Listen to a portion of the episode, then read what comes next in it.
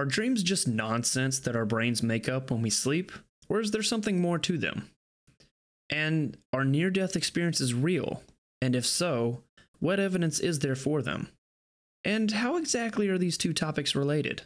Find out in today's episode.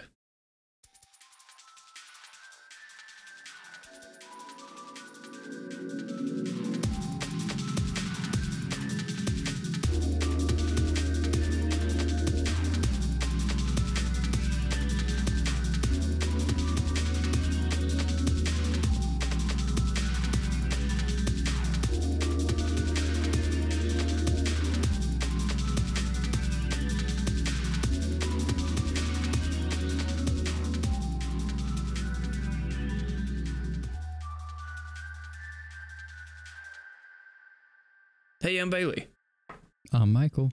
And I'm David. and welcome back to the Facing the Gates podcast. Welcome to yet another one of those grab bag episodes where we're just going to talk about a lot of different things and they're hopefully going to relate. Um, so, kind of uh, a trend with these recent episodes, they're um, to give a little bit of a backstory, we actually had when we first started planning for the podcast, we just wrote down a ton of ideas. Um, and then as time went on, we kind of solidified them more and organized them in a little bit better. And as we got closer to these episodes, we realized there were some that we just didn't have enough stuff to make an entire episode out of that one thing. So we've kind of merged them with with related topics and made them an episode still. And there there are of course some that got canceled, but you know, that's that's for us to know and you to not find out. So anyway, today we're talking about dreams and near death experiences, and we're to start off with dreams. Um, so it's it's obviously a subject of great debate. What are they? Do they represent anything, or as I put in the intro, uh, are they just some nonsense that your brain comes up with? What do you guys think? I'm I'm kind of on the fence about dreams in general. I do believe that a lot of it is our brain's way of cementing our experience, which can lead to a lot of the crazy ones. But a part of me also believes that there is more, there can be more to it because there's some coincidences that are just too crazy to be coincidental. So, spoiler alert. I think we have the kind of the same perspective on this. I figured we would. Yeah. What about you, David? Well, you should expect this from me, but fun fact I don't remember 99% of my dreams. it's because you're an atheist. I, I Got me there. but for for most of my life, For me, I've never dreamed very much. But when I do, it's extremely vivid and terrifying. but for me, I kind of fall into the realm of it's what our mind is processing, both from like the previous day and the current day, and like what's happening when you're sleeping. So, Mhm. like for example, if you have a TV show, like you'll he- sometimes you'll hear like the TV show happening. You wake up and it's like, what was that? Look through your browsing history. You're watching. It's like King of the Hill. yeah, and your brain like incorporates that into the dream. I th- Yeah. I've had that happen. Bailey, have you ever had that happen?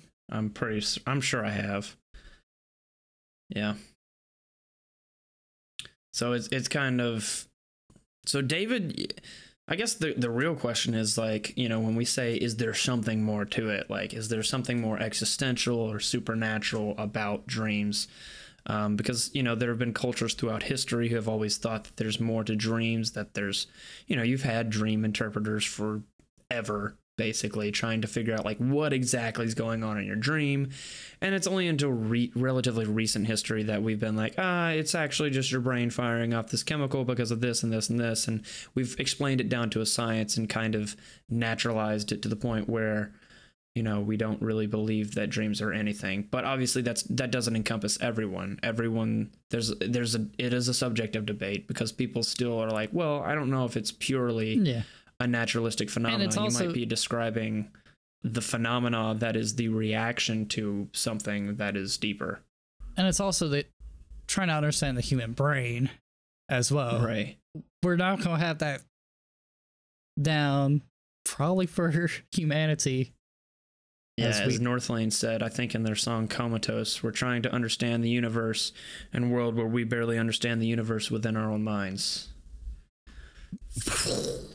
Love Northlane. Mind-blowing Anyway, right there. We don't even understand what's in the oceans. yeah. Um, okay, so obviously this begs the question we've got to ask. Let's talk about some dreams. Have you had any weird dreams? Have you had any dreams that you think might be something more? Are there any dream stories you'd like to share before we get into the whole dream discussion? I have a big one. Oh boy.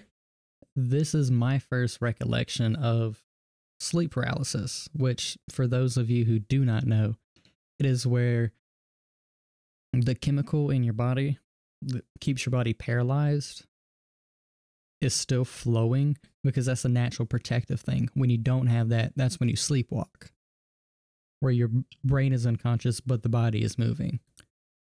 It's kind of the inverse of that, where your brain's still dreaming and that chemical's still going, but a part of your brain, it like your eyes are open and you're seeing your dream in real life. So Whack, dude. Is, is it give- like sleepwalking? it's you're laid down on your bed, paralyzed, and watching your horrifying dream in front of you. That's pretty epic. The first recollection I have of this is probably the strongest. I was How long ago was this? it was in after we had moved to Myrtle Beach in eighth grade. I was laying in bed, asleep. I want to say David was like on the Xbox or on his Playing Call phone of or Duty. something like that. And I'm just laying there, and I have no recollection of before, no dream or anything before. But it's like I go to bed, snap my fingers, my eyes are open, and I see this figure standing over in the corner, looking at me menacingly. And it looked like it had a face, but there was like no detail. It's kind of like a almost ghostly Or the type ghost thing. of Christmas future or something? and I'm not sure if you guys, I know you guys have played Bioshock, but I haven't part- actually. oh, Sorry. you should. should. Good Sorry to games. disappoint. The Yeah. part where you break the chains off, Uh huh. there were like chains on my arms, and I was doing my best, like shout out to David, "Hey, help, help, help, help! I don't know But what's happening. couldn't. Get me out of here!" And I, it felt like I was screaming, but all David heard was, mm, mm, mm. and the only way I got out of the dream was I snapped the chains, and everything came to normal, like back to reality and I walked out of the room to my parents, told them we need to get the hell out of here because this place is haunted as hell. My dad told me, eat you a hot pocket and go back to bed. And so I heated up a barbecue hot pocket and went back to bed.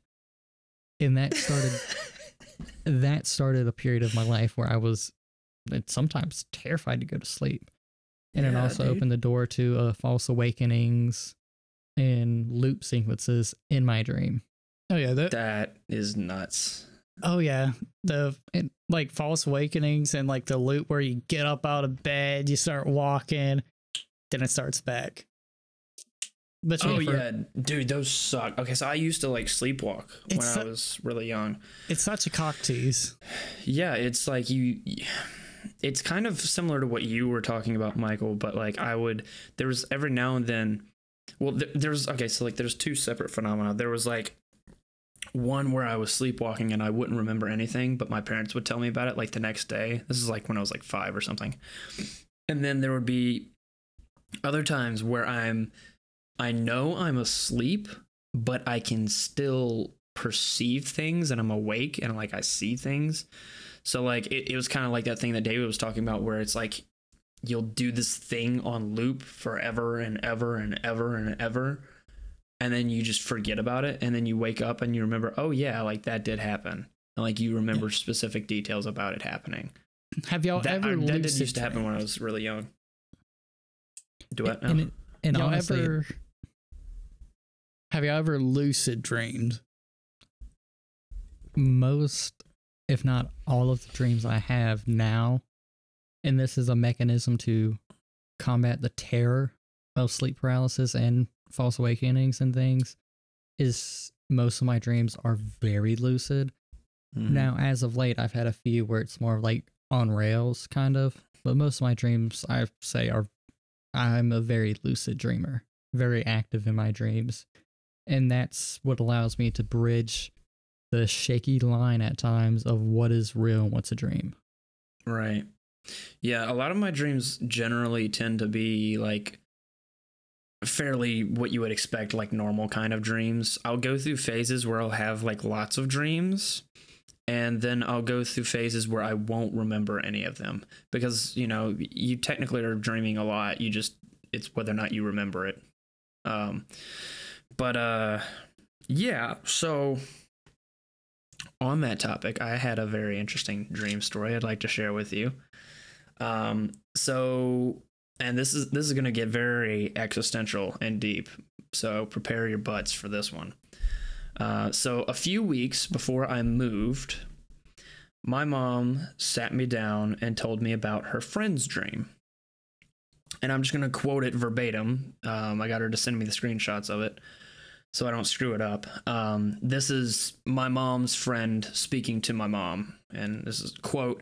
Um, I had a dream about a basketball game that you and I were going to, and your mom, my grandma, showed up at my house to go with us.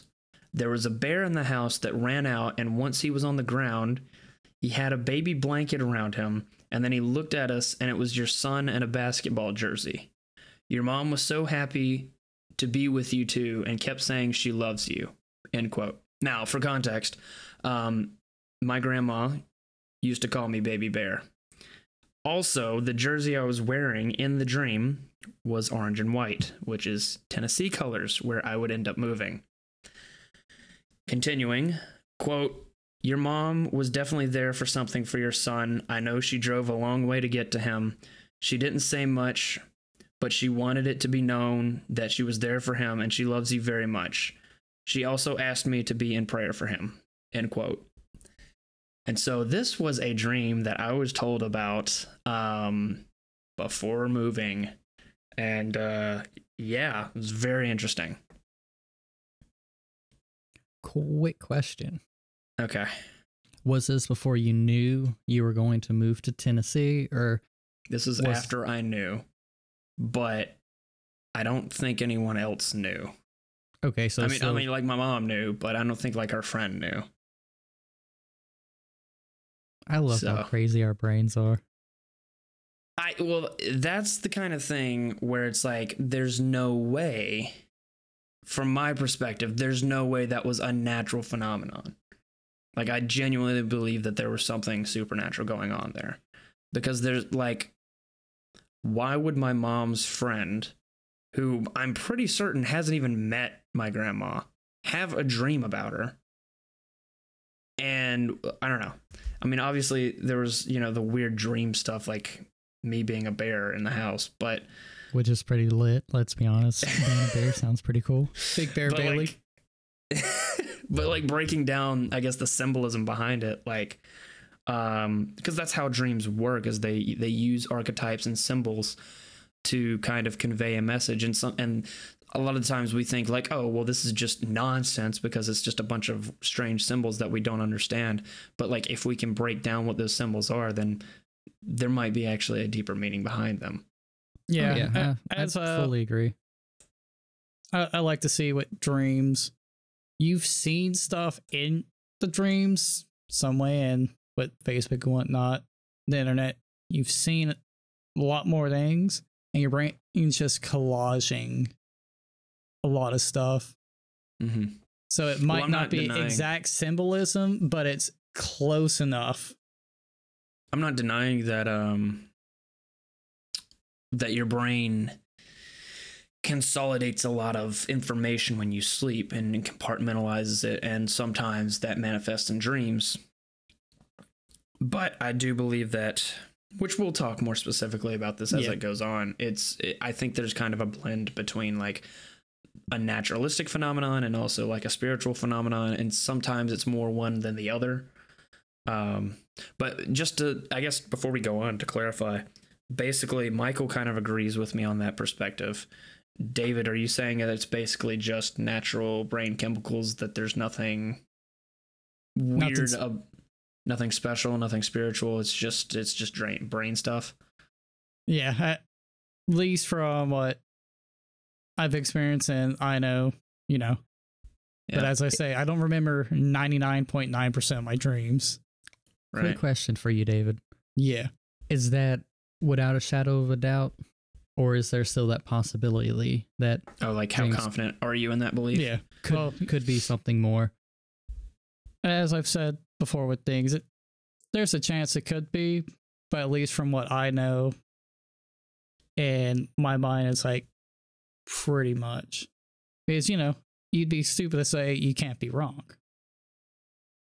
And that that's why we need to get an even more edgier atheist on the show, Bailey. David is too agnostic in his atheism. yeah, he he um what's the word? Um he doesn't he doesn't quantify like how certain he is. He's just like, yeah, I'm pretty certain.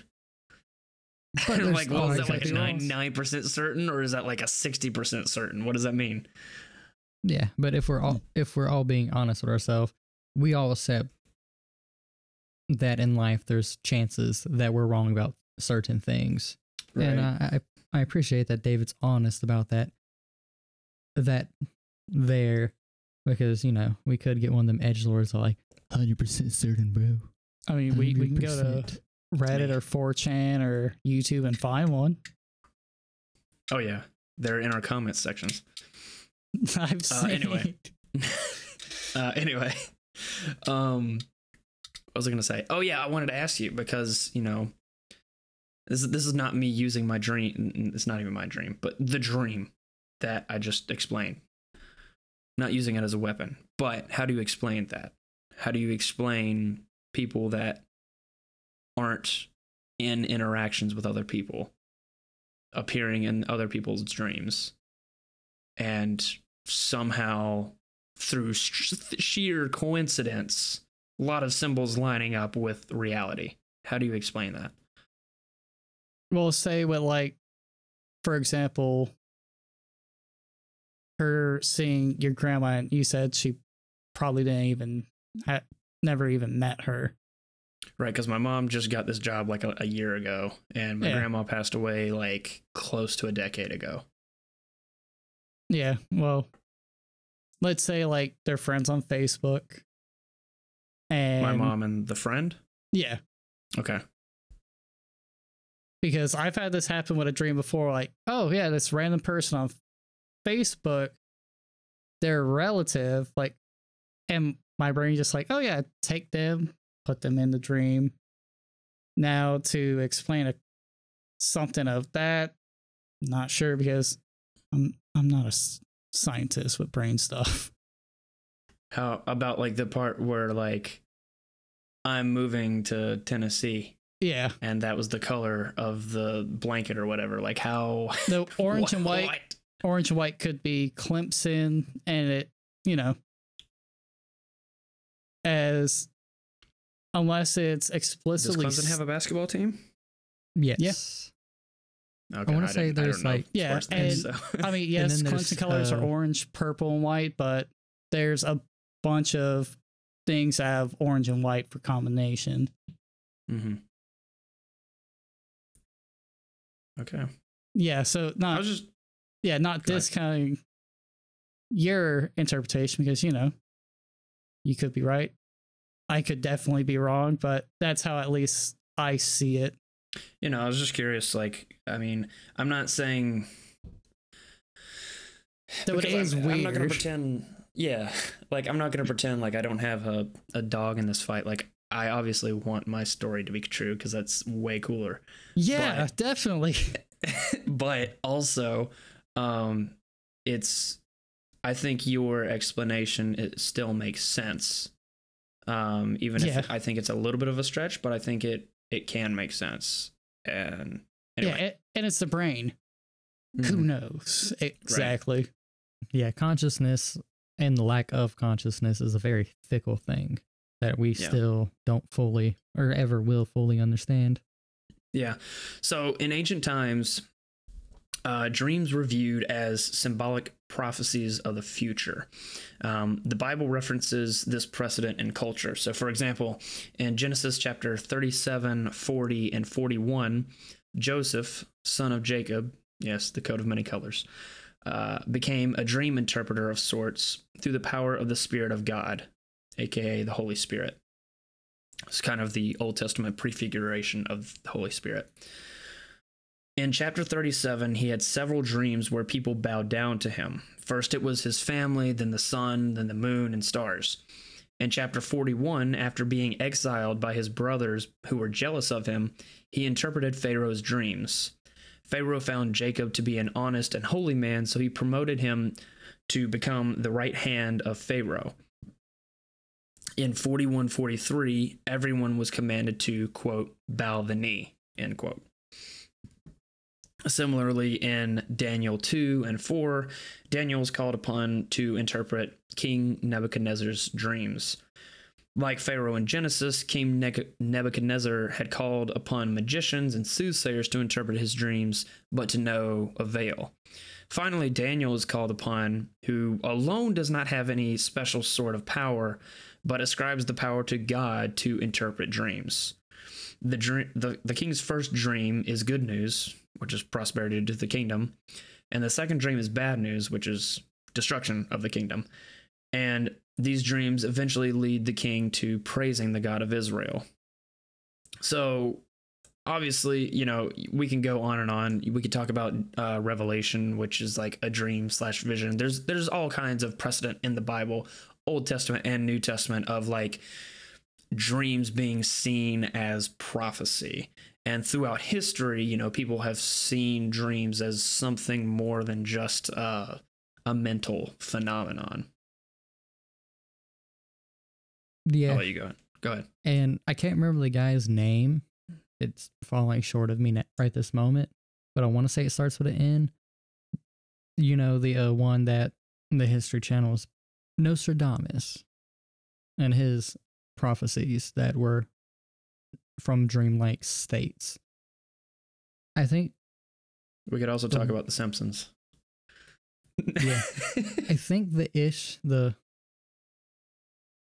largest issue that is discrediting to the idea that they are something more is how do I put this nicely? All the people who want their dream to come to fruition, who want to take it at either a literal note or who are hyperbolizing what they experience in their dream and trying to the spider web connections where it could connect here, it could connect there, this. And I, I think a lot of that has to do with how we as a culture are very sensationalized in our way we interpret things.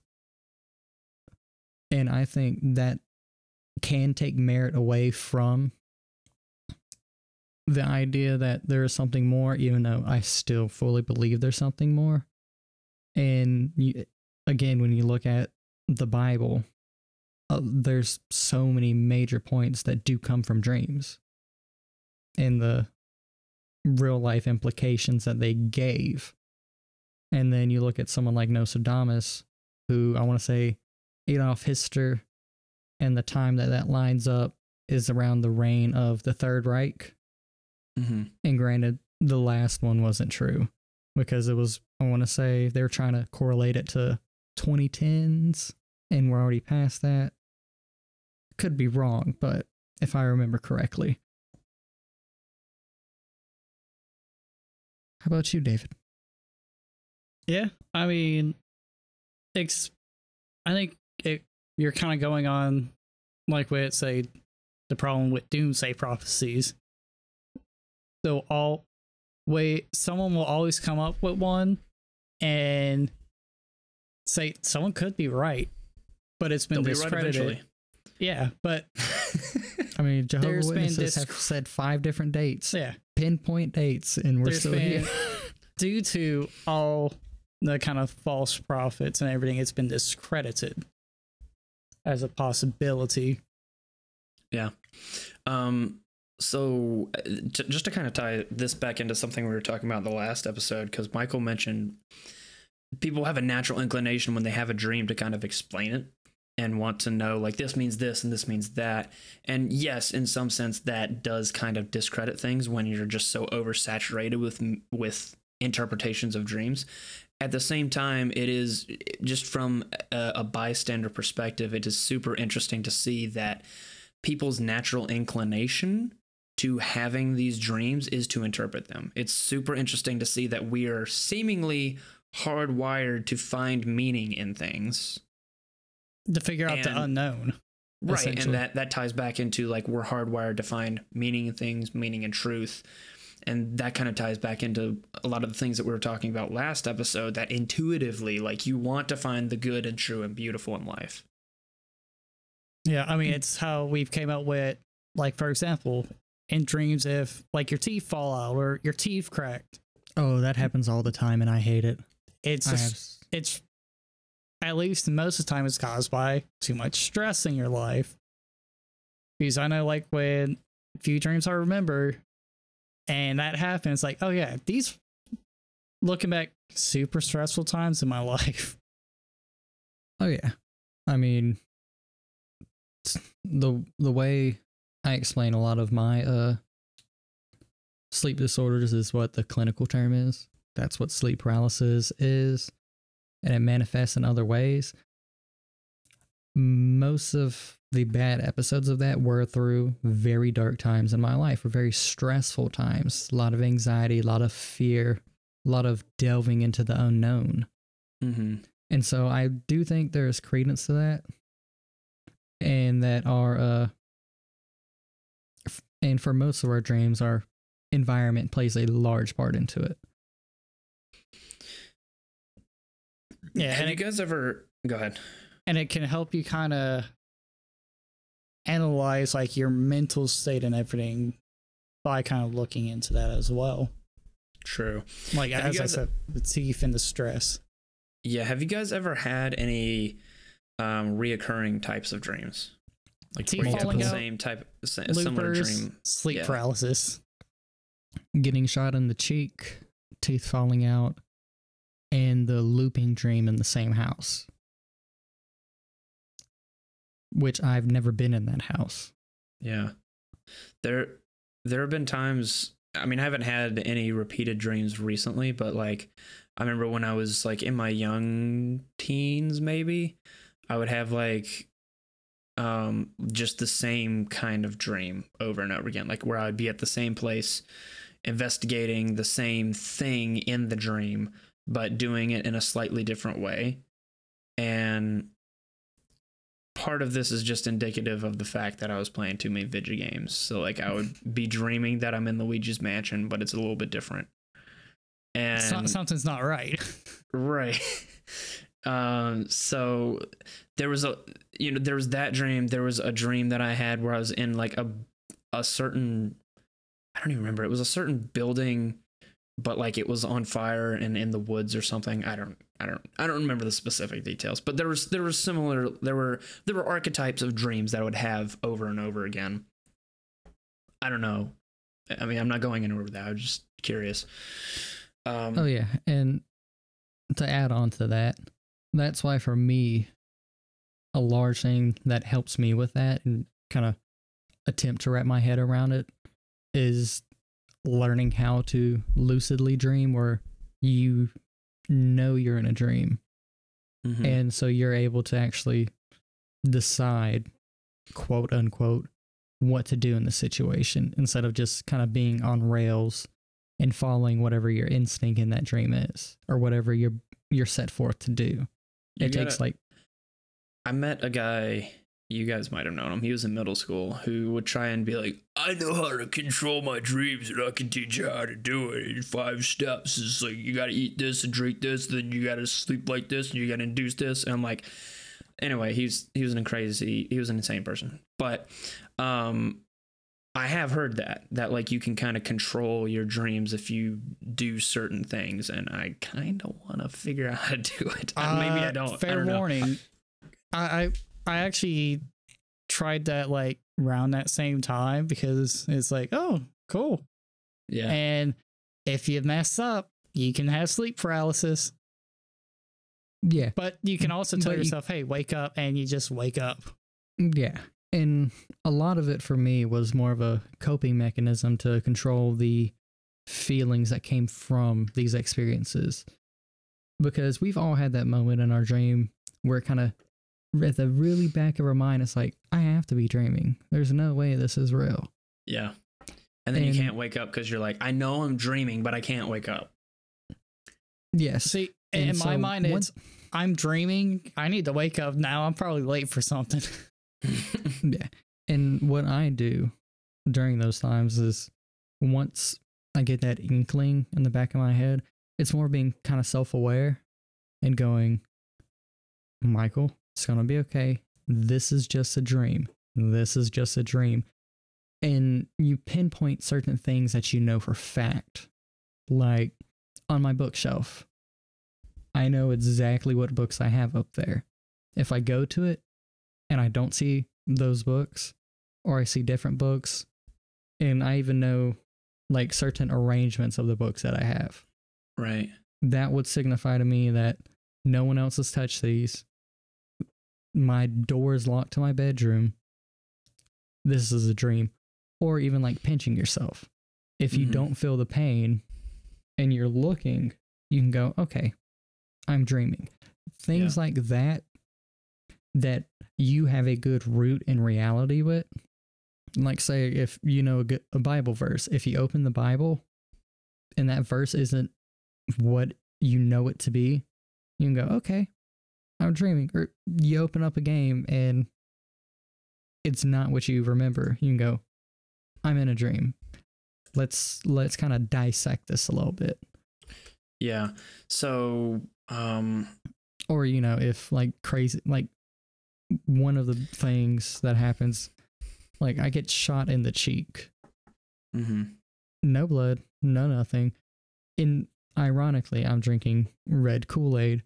But for most of them, I have a cup of red Kool Aid and I drink it and it just goes out and everyone acts like it's normal. that's weird. And instead, instead of instilling that, instilling that fear, Mhm. I'm able to go, okay, this is clearly a dream. Yeah. Yeah, so there was there was another type of dream that I would have well not like a type of dream, but like there are times when I will just be very emotionally wrapped up in the dream and I I I like this is what I want to be real and then I'll wake up and I'll still be feeling like what I felt in the dream. And I'm like can I just go back to sleep like that? That's better than, you know, and you try going gotta back go to work. sleep, and it, it it just don't work. You're very much feeling the remorse of what could be Yeah. instead of what is. And not necessarily what could be, but what your brain has created. The Right. low escape. Mm-hmm. And also, have you guys ever had any physical feelings that lead up to a type of dream? Like in the process of falling asleep? Maybe. Uh, be a little bit more specific. Uh, because Okay. maybe. Usually, when I have, you know, the false awakening, sleep paralysis, or just terrible dreams, I get this feeling of uh, that my body is either sinking fast or rising rapidly. And it's like this vibration on my body. And then I get a like the worst tinnitus you can imagine, like both your eardrums are blown out tinnitus. Hmm. And my head feels like it's being squeezed. And that's how I go, okay, I'm about to have a an episode of sleep paralysis. Either I can wake up now or I can go ahead and deal with this and get it over with. And it's through those physical, what feels like physical symptoms manifesting themselves that I'm able to kind of have more control of my emotional experience and able to wake up without running out of my room. I'm still terrified. Don't get me wrong. Yeah. It's still scary, but I'm able to remind myself again, this is just a dream. Everything's going to be okay. We're going to make it through this. Yeah, I mean, I've had like say like the tinnitus, like whenever I'm really tired, but I, with me, I'm like I don't remember most dreams. It's like okay, I'm getting some good sleep. Or there's a weird little phenomenon. I forget what it's called, but I've experienced it where like you're almost asleep and you hear like a big explosion in your head, Mm-hmm.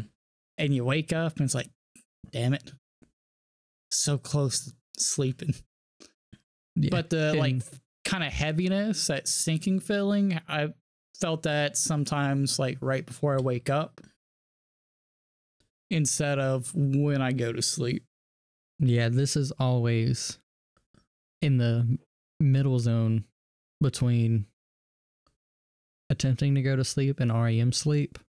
Yeah. This is always that bridge to a negative experience. Yeah, so I don't think I want to say that like I might have had similar this is going to be a very vague answer, but I feel like I think I've had similar experiences, but those symptoms aren't the same for me. It'll be like a certain time of night when I'm like kind of in between levels of sleep and I know like I'm about to go into a deeper sleep and there'll be times when I I- just kind of instinctively know like I'm about to go into a dream. Like so, even sometimes like if I wake up in the middle of the night for a second and then I go back to sleep and then I fall back into that dream. Um so I mean like there there are sometimes things like that where I can kind of get like a sense like a dream's about to happen. Well, but I don't know like if it's necessarily instinct. Yeah, it's kind of like a sixth sense instinct, not necessarily like a physical reaction.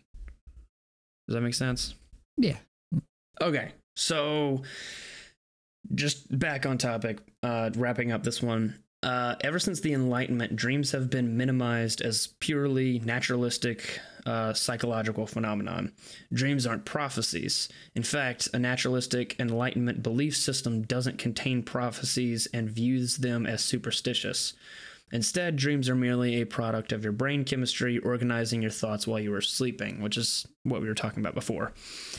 That being said, what exactly is happening when you are dreaming is still debated today. Some people still believe in the ancient view of dreams, namely that there is more to dreams than mere brain chemistry. Others are more hard nosed about it and dismiss such a belief as superstitious. We've kind of we've already talked about this a little bit, obviously, but as we are wrapping up the part on dreams, what do you think about these two? Do you think it's more of a brain chemistry thing? Do you think it's a dream? Uh, Do you think it's like a prophecy type thing? What do you what do you think? With with my experience of dreams, I'd say for the most part, for you know, let's I'm going to add a number so to get an idea. Let's say 90% of your dreams is just your brain's way of recollecting and kind of filing everything away in in that you have an experience. I'd say the other 10% there is merit that there's something more there whether we know it or not and it's hard to say especially when it comes to something as fickle as the brain 100% without a reason of a doubt to me that it is but i believe that most of our dreams are probably just chemicals going away but the other parts there's something more to that if that makes sense so Mhm. little a little b i i don't think every dream's going to be something more to it or an experience or you know because we don't even remember all our dreams Mm-hmm. What about you, David? you, you know where I, I land It's Oh. all natural. There's no supernatural. There's new supernatural does not exist. I'm David. I hate everything. That's what you're. There's gonna no say, sugar in his tea. Well, I don't hate everything, but? You hate Hey. most things. no, no, I, I, I like a lot of stuff. Oh, really? There's a lot of stuff to enjoy. Okay. But yeah, but pretty much it is. I see it as like the brain kind of collaging stuff, handling different stresses or and stuff like that. Or sometimes it's just completely random. Teeth falling out. Yeah, stress. Jumping off a building. I don't know about that one.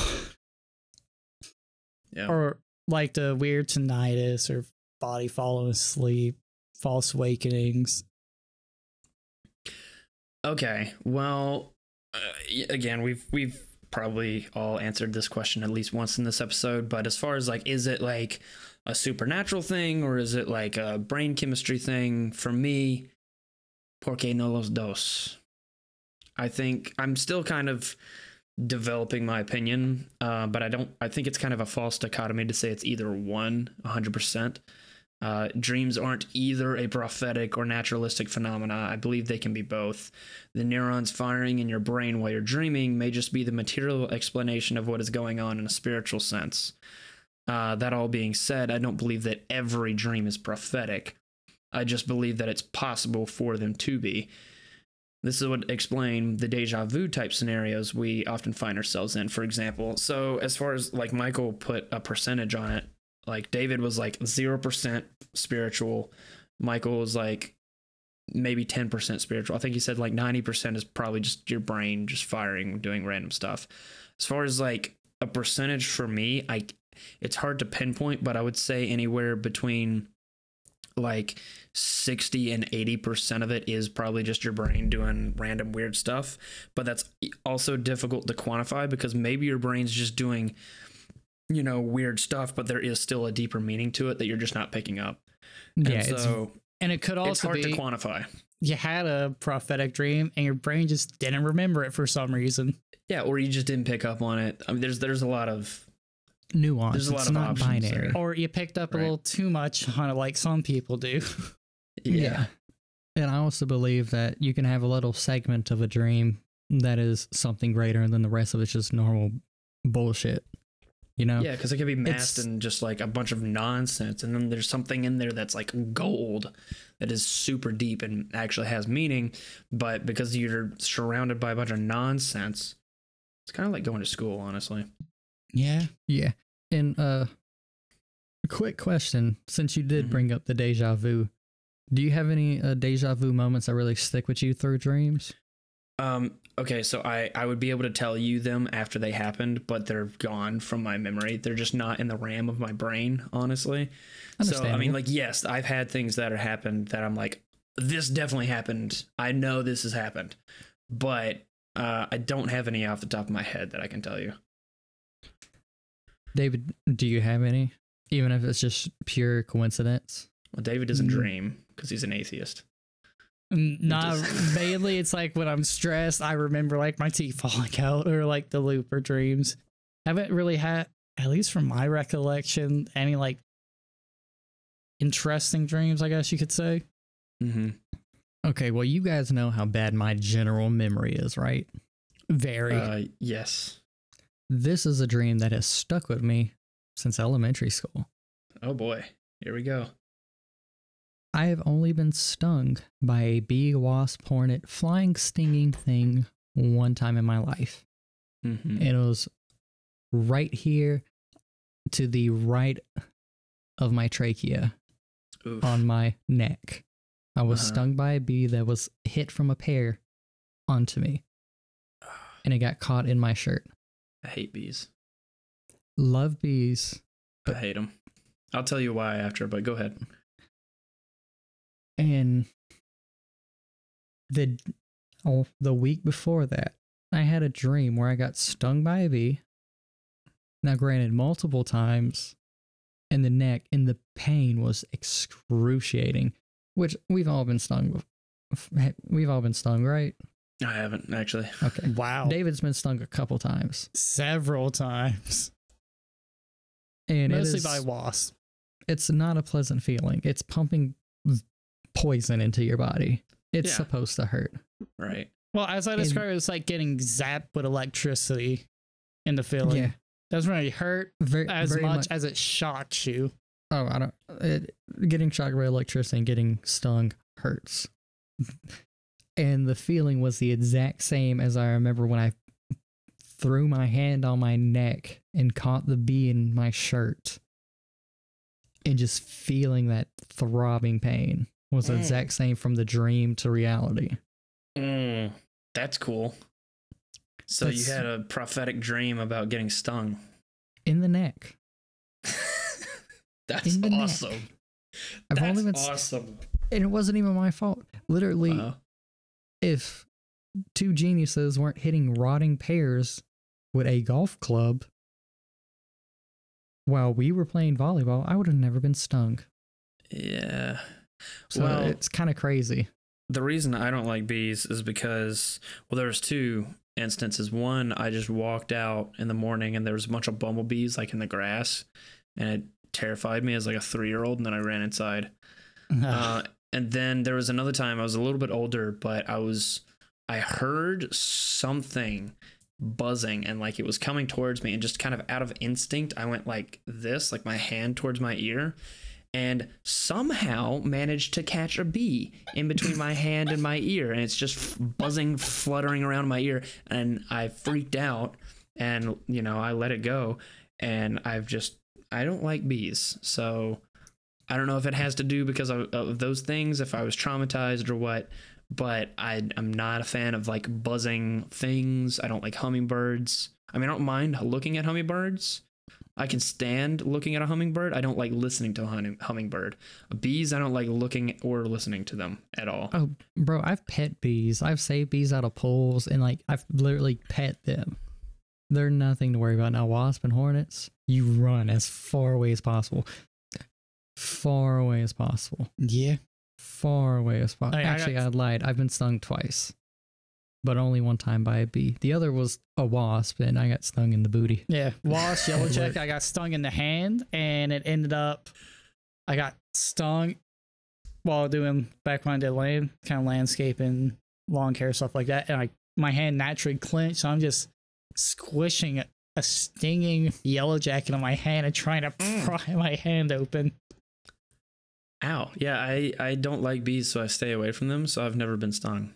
It's pretty amazing. To state how strong that memory was, literally the second time I've been stung, I was supposed to come hang out with you and David, oh, yeah. and that was recent, and I totally forgot about that. That's how non powerful that was, but how powerful that dream and the correlation to real life was. Okay, well, let's get off the B topic. Um, so let's wrap up here on the the dreams thing. Is there anything else we have to say on dreams before we segue into near death experiences? Because uh, they're sort of related, but it's it is going to be a little bit of a it's a new thing we're talking about. So let's wrap up on the dreams. Uh, essentially, I, as I said, I do believe there is something more to them, and I've had too many coincidental experiences to not believe there's something more to them, Mm-hmm. and I will stand on that soapbox until I die. Cool. Yeah, I think I agree. It's just like there's something more to dreams. I just don't know. I, I don't, and this is going to be like a non answer for a lot of people. Like, is there something more to dreams? Like, yes. What it is, I don't know. I can't, I can't pinpoint it. It's one of those unknown things. Like, I do believe there's more to dreams. I don't know how much of our dreams are like actually like a spiritual thing um versus how much of it is like you know a naturalistic thing. Um yeah a lot of it is unknown but it's like a little bit of both for me. And then david's just like no it's it's just a stupid thing your brain does. Right? I mean, kind kind of. It's not necessarily stupid, but it is there's no greater and purpose to it He's ninety nine point nine nine percent. Well, at least in a spiritual sense, I think it can be a good indicator for stressors or different things going on in your life and let you Right. know. But obviously, you don't think the spiritual realm exists, so that might Yeah. be skewing your judgment as well. Yeah, definitely. Every man's But then again, we believe the spiritual biased. realm exists, so maybe that's skewing our judgment. What do you? every man's Anyway. not without their bias, but Yeah. we we accept that and We create try to judge discussion upon accordingly. it. Right. Okay, cool. All right, so let's talk about near death experiences. Um, by definition, a near death experience, aka an NDE, uh, happens to someone who is clinically dead or unconscious, oftentimes without a heartbeat or measurable brainwave or any measurable brainwaves. During this experience, the conscious mind lives on despite the inability of the body to facilitate the functions during these experiences sight, sound, movement, thoughts, feelings, etc. And these experiences are retained when the individual comes to. NDEs are often cited as empirical evidence for the soul and as a refutation of the naturalist claim that the human mind is reducible to mere matter. To start out this part of the talk, what do you believe about near death experiences? I know we kind of had a little bit of a miscommunication on what a near death experience was, but now that I've defined it, have you heard of any of near death experiences? And if if so or if not, what do you think of them? I have heard of them, and I'm kind of on the same branch about near death experiences as I am about uh dreams. That I feel there's something more to them. Maybe not all of them, but there is something more. Okay. What about you, David? well, don't know awfully too much about near death experiences, but kind of as Michael kind of shows the brain pro with near death experiences, the brain processing, uh, say traumatic event, and kind of like even though the body isn't fully conscious, your body still picks up stuff. Like I know there's comatose patients that still hear stuff Mm-hmm. or they'll have their eyes open for even a few seconds and take that in and the brain uses that Yeah. though with some people i know near death experiences are like just nothing and then for some people there's say they see themselves in the room above everybody like one person got stung by a box Box jellyfish jellyfish. Mm-hmm. Cool. I'm glad you answered that way because I knew you would, and so Yeah. I've got some I've got some good ones for you here. Um, but before we get into it, uh, and this might have been prior to the miscommunication, but Michael has apparently had a near death experience. Can you tell us what that's like? That was like, Well, and I you're probably had- going to use a different like.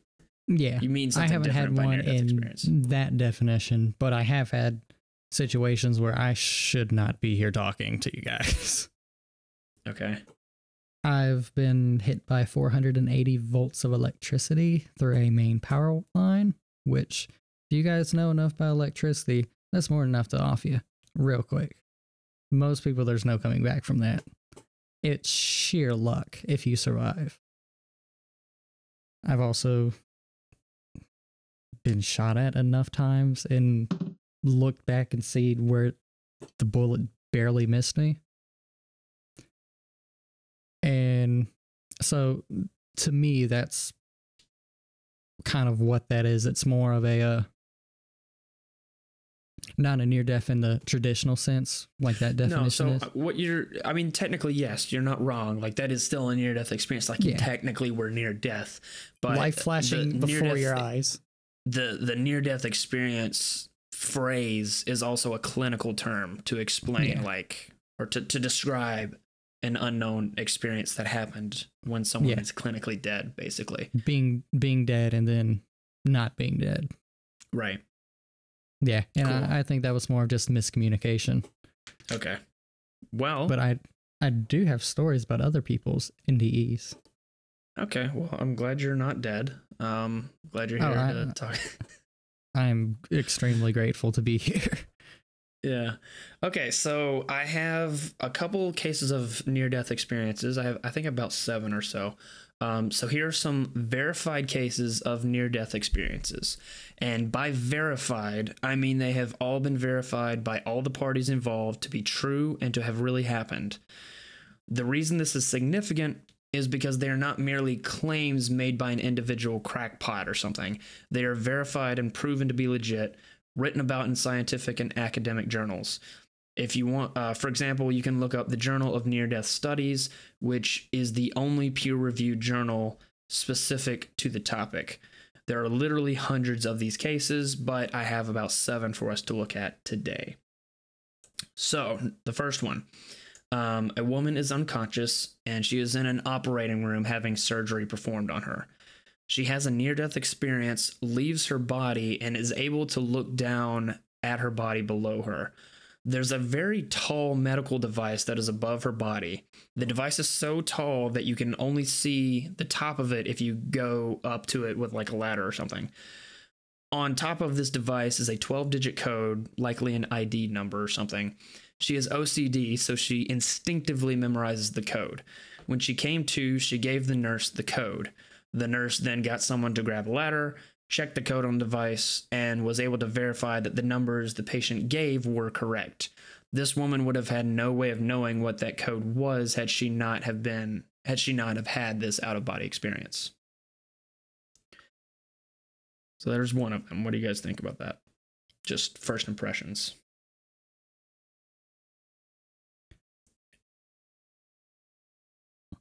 Again, it's kind of like with the dreams, Mm-hmm.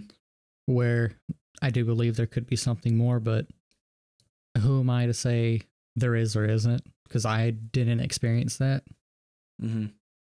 But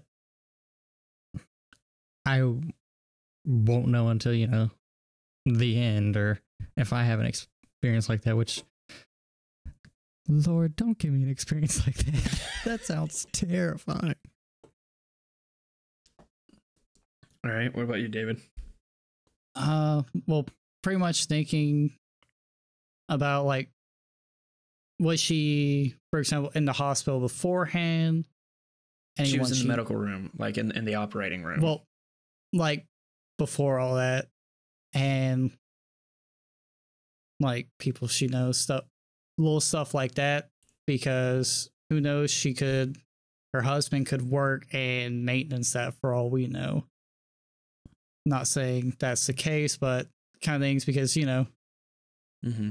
you could hear a weird little conversation, memorize that, hear that code, and if you're OCD about it, uh, not kind of thinking about remember that, Re- or like if you're un- under and someone's talking, you might pick that up, Mm-hmm.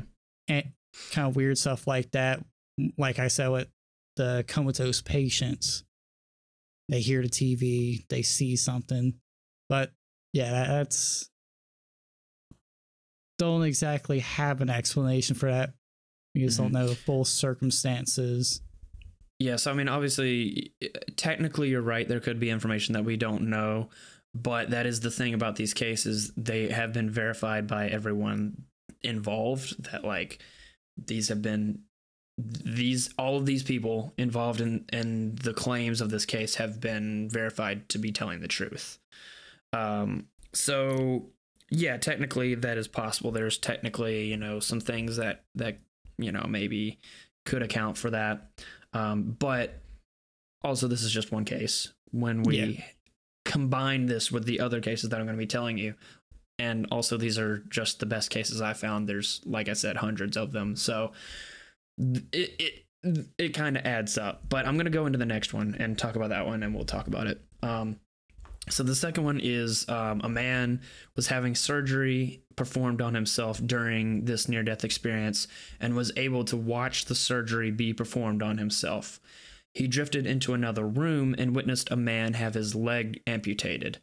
Later, when he came to, he was able to give a detailed description of the leg amputation procedure. The doctors didn't believe him, so he then gave them the details. and that only the doctor would know. So, like for example, who was in the room, if a pin had fallen from the doctor's shirt, etc. Um, how would you? How would anyone know that? The the kind of fly in a room details. Yeah, right. Um, I don't know if you have any reactions to that. I can go to the next one if you want, but I'll I'll let you keep going. If I think of anything, I'll let you know. Mm-hmm. Okay, so the third one is um well, sometimes near death experiences can actually be quite funny. Uh, while a woman was having surgery done on her, she has an out of body experience and leaves the operating room and goes to the waiting room to see her family. Um, when she came to, she was able to report who was there, what they were wearing, what they were doing, what they said, etc things someone who is unconscious obviously should never be able to know. For example, one family member was pacing and said, Well, she's going to kick the bucket, and she better hurry up because I have a meeting in one hour. She confronted this family member and asked if he really said this, and he was caught red handed, and the entire family was a witness to this. So there's what another a one. dick. like that's all I can say is what an asshole. No, I mean, If you if you're gonna do it, make it quick. I got somewhere to go. I gotta no, catch my I- soap opera. that, that depends on context because, as we say, like one of our family members is late to everything, they'll be late to their own funeral. mm-hmm. All right. but, uh, but still, that's that's a real dick move right there. Yeah. Yeah. but might have known that they're a dick, and that would be something they would say. Right. True. Uh, number four. Uh, a woman died and was pronounced dead. She had a near death experience and was floating above her body. The scrub nurse puts a sheet over her body and cleans the room. A medical doctor comes in, closes the door, and begins, quote, doing things with the nurse that the medical doctor should not be doing with nurses, end quote. The woman who was having an out of body experience saw the entire thing and when she came to, she reported the doctor and had him turned in. What a Michael's making little faces in the camera, but no one sees it, so Yeah, no Anyway. one will. it's not important. That's Just why let's let's keep doc- moving. That's why doctors gotta check if they're brain dead. but she was dead. She was like actually dead. She was clinically dead. For well, we've long? obviously seen that clinically don't mean shit sometimes. yeah. There's been people who have clinically dead and came back alive in the morgue. Yeah. All right. Well, number five. A nurse is getting off work. She changes into a dress and puts the pin puts on a pin she borrowed from a friend. Suddenly there was an emergency call on the intercom, so she rushed into the operating room to help the patient who needed to be resuscitated. The next day, the patient speaks to this doctor and recounts that she was the only one in the room with a dress and asked her about the pin she was wearing. Again, this individual should not have known these things, much less be able to identify who the doctor was when they were out cold, unless naturalism were false and we actually have souls. All right, I'm going to move on to number six, and then we will take a, a brief intermission to actually talk about some of these because number seven is really big. Uh, number six is uh, a person is virtually dead in the hospital, no heart activity, no measurable brain, measurable brain waves, and has an out of body experience.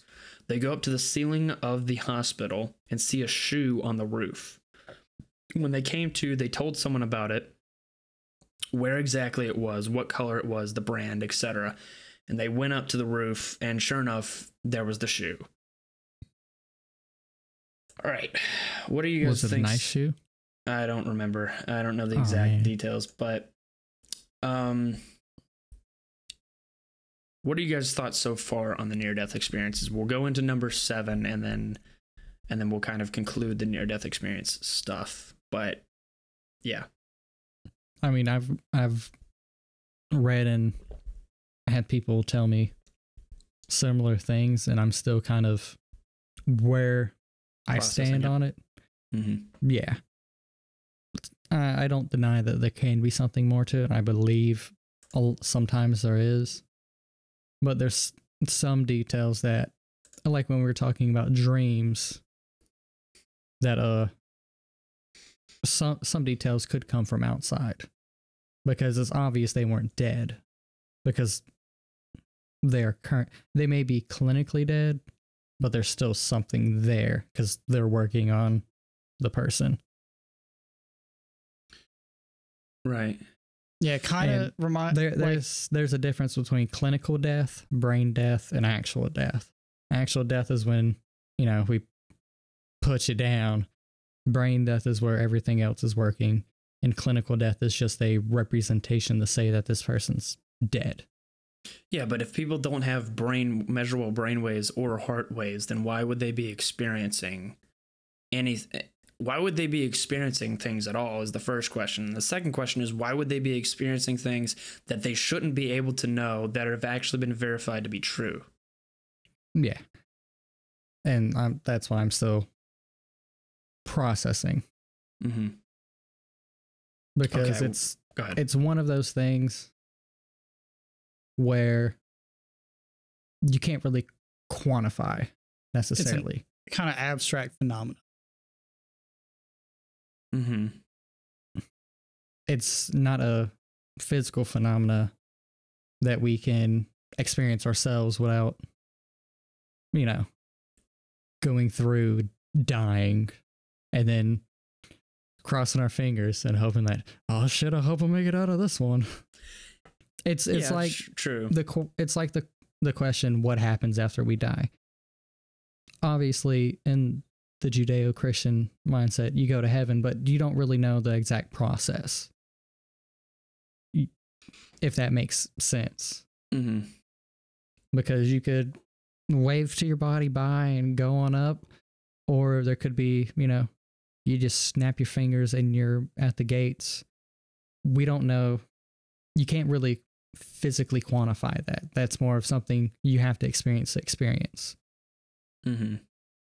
Yeah. like love hate we can explain those emotions but unless you experience them it's just words but i i do believe that again there is something to these but it's hard to wrap your head around All right, so I'll go ahead and give you the last one. It's a little bit longer. Um, but if the others didn't impress you, this one will. Um, a seven year old girl drowned and had no heartbeat for 19 minutes and no measurable brain activity. In the emergency room, a doctor attempts to resuscitate her. They were unable to bring her back, so they put her in the ICU. Three days later, without any further attempt to revive her, she just woke up. When the doctors who tried to resuscitate her came in, she said, You're the doctor that saved me. Thank you. And then she asked, Where's the guy with the long beard? So the doctor brought in the other doctor that she was referring to. They sat, talked with her, and took notes for one hour. She was able to draw a picture of the emergency room, show exactly where everything was placed, and then she described what the doctors did to try to revive her. She also claimed an angel named Elizabeth came to her and took her to her house where she saw her family. She was able to talk about what her little sister was doing, what her little brother was doing. She said her dad was in the recliner and her mom was making dinner, etc. The doctors are taking notes of all of this, and then when the family comes into the hospital to see their daughter, they ask to verify what the girl had told them, and sure enough, everything she said was true and happened two days prior. So this girl who's dead, like knocked out for three days, is able to tell you what her mom made for dinner two days ago at a different place, among other things. So that was probably my the most impressive one that I came across. yeah I, and i i understand why that would be impressive but there's always possibility we are creatures of habit and What do you mean? So some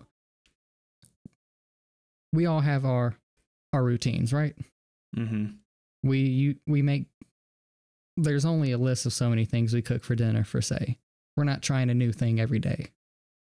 we're not sitting in a new chair every day. There's only so much we as we can do within the confines of our lives. So, granted, that is a I'm fucking mind she brought in mind blowing thing.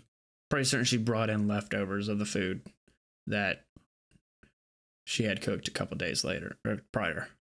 Yeah, but there, and I'm not discrediting it, but there is. All humans are creatures of habit. We have our cycles. We have our uh, things that we normally do, and so, granted, that is mind-boggling, and I think there's more to that. But playing devil's advocate, there's only so much we as humans do on a normal basis. If that makes sense. Yeah, Mhm. like Taco Tuesday with your red dress and your fuzzy slippers. or David and his mac and cheese or potatoes. Flip a coin. Flip a coin, David. Which one is it tonight? Neither. because it's not Tuesday. Yeah. Oh, what are what are you actually eating tonight then, David? If I may ask, that's not potatoes or mac and cheese. A pizza. Ooh, Well, a fir- big first, I'm, eat- I'm eating some nice, good sleep. And then I'll wake up and cook my pizza. Yeah, and I'm not I'm not trying to sell that short, but I uh, always got to play devil's advocate sometimes. Mm-hmm. That makes sense. Right. Cool. Well, I definitely encourage you guys if you're curious to look up, uh, look into more of these near-death experiences. There's there's gonna be a lot of them that are kind of bunk, but if you look in that journal I mentioned, um, these are the ones that have actually been verified. Um, from my from my perspective, obviously, near-death experiences are direct evidence that naturalism is false and points to the conclusion that life continues on in some form after death, after natural death. The fact that these have been verified and published in scientific and academic journals very seriously adds to their credibility. And the sheer number of them that have been that have occurred makes the burden of proof for the naturalist to disprove them so improbable it's virtually worthless to even try kind of like we were talking about way back when with the paranormal stuff like you just have such a high burden of proof to say everything that everyone has ever found is false. That's a pretty tall order. So when it comes to like near death experiences as well i've heard of a number of people that have um, had actual near death experiences but they felt uncomfortable explaining them to me um, so there there were going to be like one or two other ones that I would have had on here that from people I actually know, but they just didn't want to talk about it. Yeah. Now, quick question for both of you guys. With your beliefs on near death experiences, what would you say to the people who were clinically dead? You know, again, no heart, no brain waves, that experience just the void. What would you take from that? Because they like, are didn't have a near death experience, basically. or it they were clinically dead and it was all just a void. Okay, well you have to describe what you mean by that. Like they Mm. they had a conscious experience of nothing, or they Well- just didn't have a conscious experience at all. They were dead and they experienced And that was it. nothing. They were dead, that They- was it. Yeah. And then they come back. Well, if they here experienced nothing, then they didn't have a near death experience. Okay. I, I'm not. I, I don't have a. I don't have it down to a science like how and when and why people have near death experiences. All I know is that they do happen. So I mean, mm, obviously, people will be in similar situations, and some people will have them, some people won't. That doesn't mean that that doesn't mean that the opposite is true if someone doesn't have a near death experience. Is Yeah. I guess is what I'm trying to say. Because I've Okay. known like one or two people that have had that have been like pretty much dead and nothing. They just basically dead. Snap, come back. hmm Yeah. Yeah, and that's that's And- to be fair. I think that's most people. Like most people don't have near death experiences, or if they like do, with it's like dreams and they don't remember it. Yeah. Okay. Because one thing that I've noticed in looking at people's near death experiences is for some people, th- the lack of one is where they fall out from their theological beliefs because they go, "Oh, I was I was dead dead." Like the doctor was amazed that I came back and I saw nothing, so therefore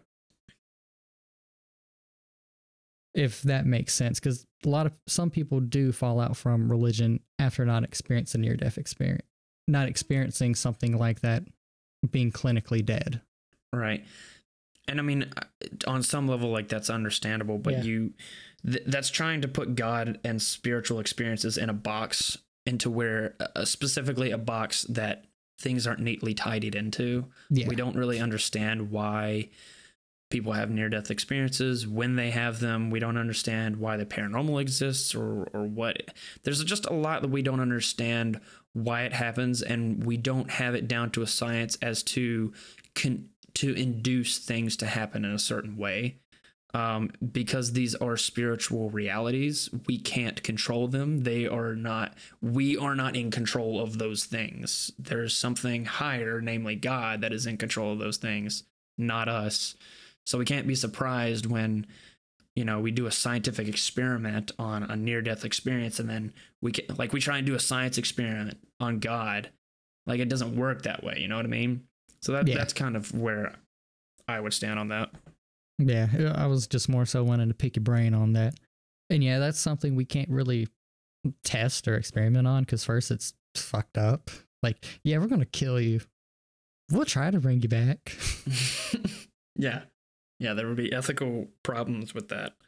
Unless it's open and heart surgery. logistical problems too first of Yeah. all okay hospitals are expensive doctors really expensive well, at least where we live.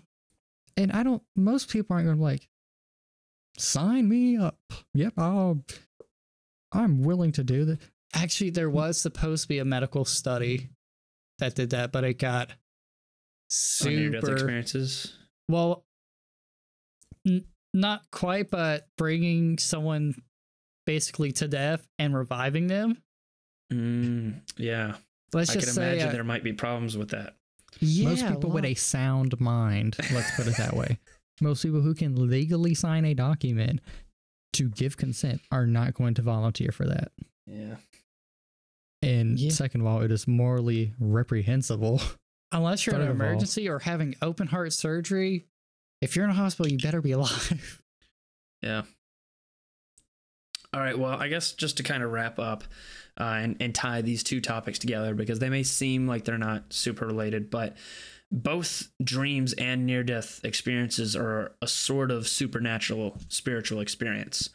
Uh, dreams seem real when you're having them, and near death experiences are inexplicable under a naturalistic materialist worldview. Oftentimes, people who claim to have NDEs claim it is more real than real life. Both occur while in a non conscious state, and near death experiences occur despite a lack of measurable heart or brain activity. What are we supposed to make of these phenomena? And to me, the obvious conclusion leads to the belief in something more than naturalism. I mean, you could go a number of routes with with just this isolated episode, but if you build it off of other things that we've talked about, it seems more plausible um, to believe in God. Yeah, and that that's not to say don't take some of these things without a grain of salt because there are people who will oversell or create falsely Over dreams. Yeah, over sensational. That's the word I was looking for. So always take these things with a grain of salt, but you know, just think about it. Form form your thoughts on it. Let us know. Yeah. Um, I drew these specific um, near death experiences from a researcher named Dr. Gary Habermas, who is like a world renowned Christian near death experience scholar. Um, and so there's a couple links in the in the show notes if you guys are interested. You can check out more um, more details on the the top the near death experiences I brought up in this episode, as well as more of his work. Um, if you're just curious and want to go down that rabbit hole.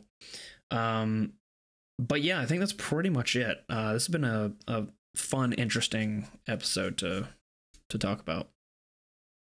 Oh, most most indubitably, sir. Most indubitably. It's been very good. very, Um, very good. I am out of tea, sir.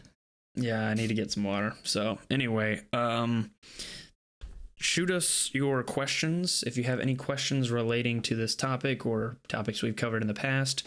We're going to do a Q&A episode hopefully coming up. So definitely shoot us your questions to facingthegatespod at gmail.com and also um like, comment, and subscribe on the YouTube and share it with your friends. And follow us on Facebook, Twitter, Instagram at Facing the Gates and give us a five star review. And that's it. That's I think that's all the maintenance that I need to cover. Special thanks to Pastor Trent for giving me some pointers when it came to writing the content of this episode. Kind of hit a roadblock at a certain point, and he was like, just do the thing that you're telling me that you should do. And so I did. And then now you've heard the Just episode. It's Do great. it. You should do it. Anyway, uh, next time we're gonna we're gonna talk about aliens and ghosts. Aliens? Yeah, it's gonna be a good time. So uh, yeah, it's been real. It's been fun. It's been real fun. It truly has. And, okay, We'll see you guys next week. all right, see ya.